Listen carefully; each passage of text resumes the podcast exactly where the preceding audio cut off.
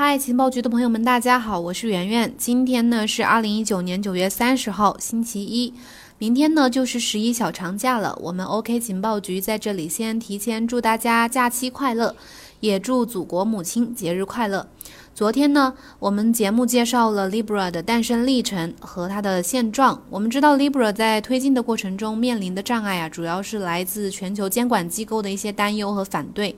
但是不管怎么样呢，Facebook 方面呢都在努力的配合和推进。今年数字货币市场最大的和最重要的一个变化呢，就是大金融机构和科技巨头在陆续进场布局区块链和数字货币相关业务，这个是之前没有的。另外，包括各国央行的加入，都给数字货币市场注入了一股强心剂。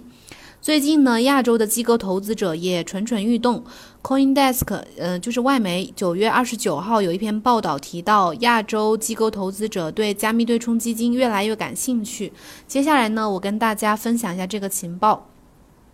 不少专业人士表示，亚洲的一些机构投资者。呃，指的是一些高净值的个人和家族办公室的投资人群，他们在对。加密对冲基金的资产配置上呢，已经进行了大刀阔斧的投入，之后呢，可能会吸引更多的人入场。这里呢，借某一份调研报告中的解释给大家科普一下：加密资产对冲基金呢，指的是来自多个投资者的集合投资工具，它的目的呢，是通过投资一篮子的加密资产，为投资者带来相对于加密资产市场来说波动性更为小的、更为稳健的一种回报。真正意义上的加密资产对冲基金呢，是一种主动管理的基金，它的目标就是。提供一种和加密市场方向不太相关的高风险调整后的回报，这个也叫做输出阿尔法值。而加密资产指数基金和它正好相反，它们是属于被动管理的资产产品、投资产品。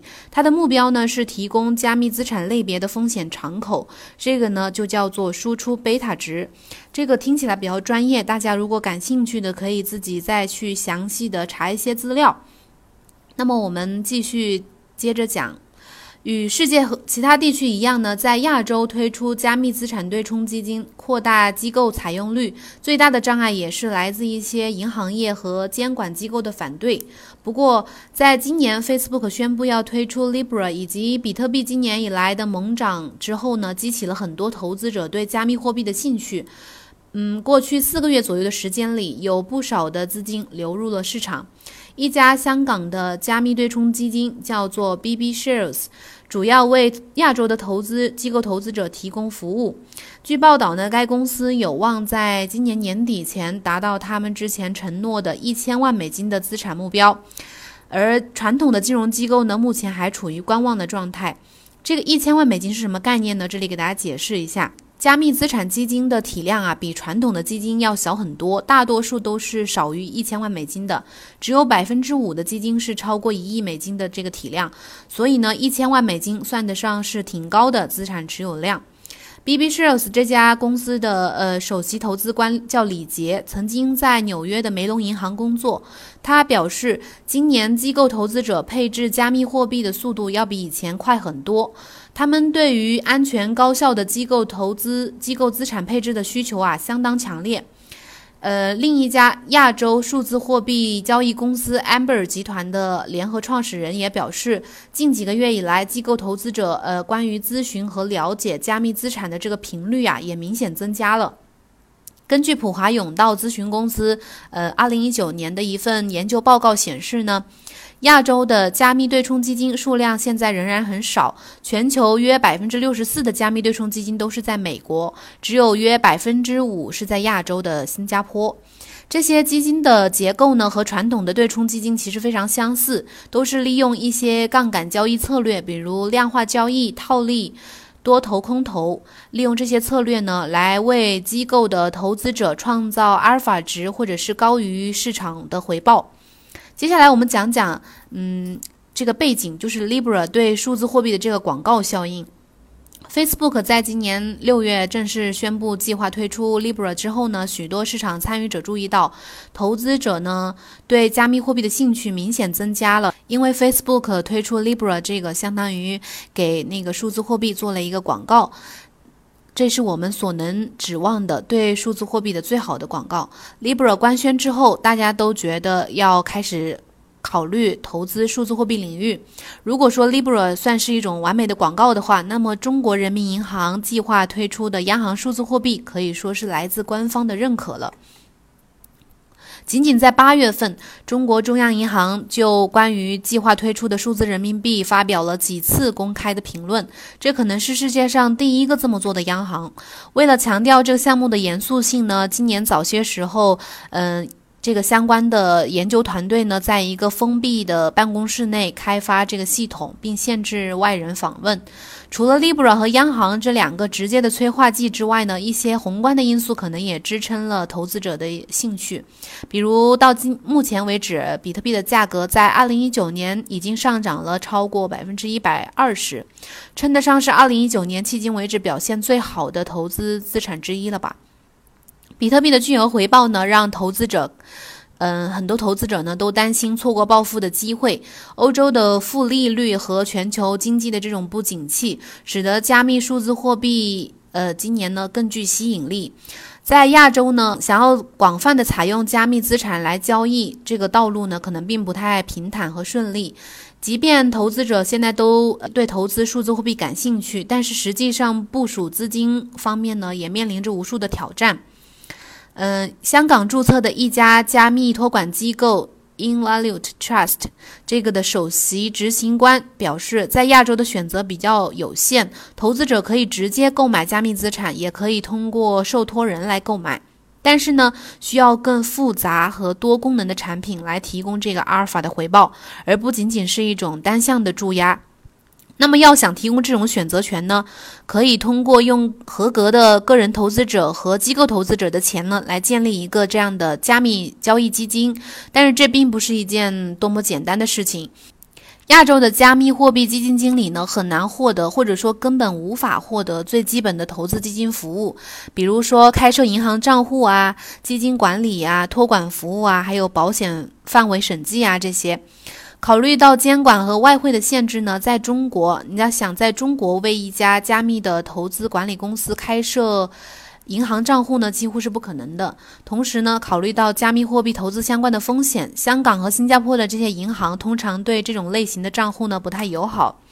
像 B B Shares，他们说花了一年多的时间才做好一切准备。他们还委托美国的保管人为他们资金提供托管和保险，并建立了一个内部的资产管理系统来满足香港和新加坡的合规要求。总部位于香港的另一家加密对冲基金叫 Point Nine Five Global，他们从二零一八年春季以来也开始准做相关的准备工作，目前呢正在完善他们的内部流程。呃，计划是在二零二零年开始筹集外部资金。此前曾在摩根大通工作的这个 Point Nine Five Global 的这个首席执行官说呀，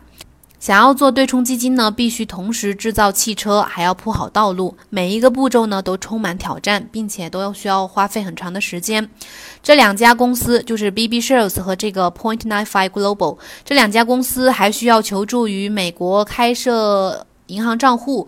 通常呢，这个就需要他们的管理团队里面有一些有美国公民，或者是有美国绿卡持有人，以及具有足够的投资管理工作经验的专业人士。这个对于某些团队而言呢，这个要求并不容易满足。一位不愿公开发表批评意见的行业专家说：“亚洲在这方面一直是不太冒险的一个状态，从监管者到金融机构。”他们过去一直都是一个追随者的身份，一直都是只想等待，嗯，来复制在发达市场上实践了之后行行之有效的内容。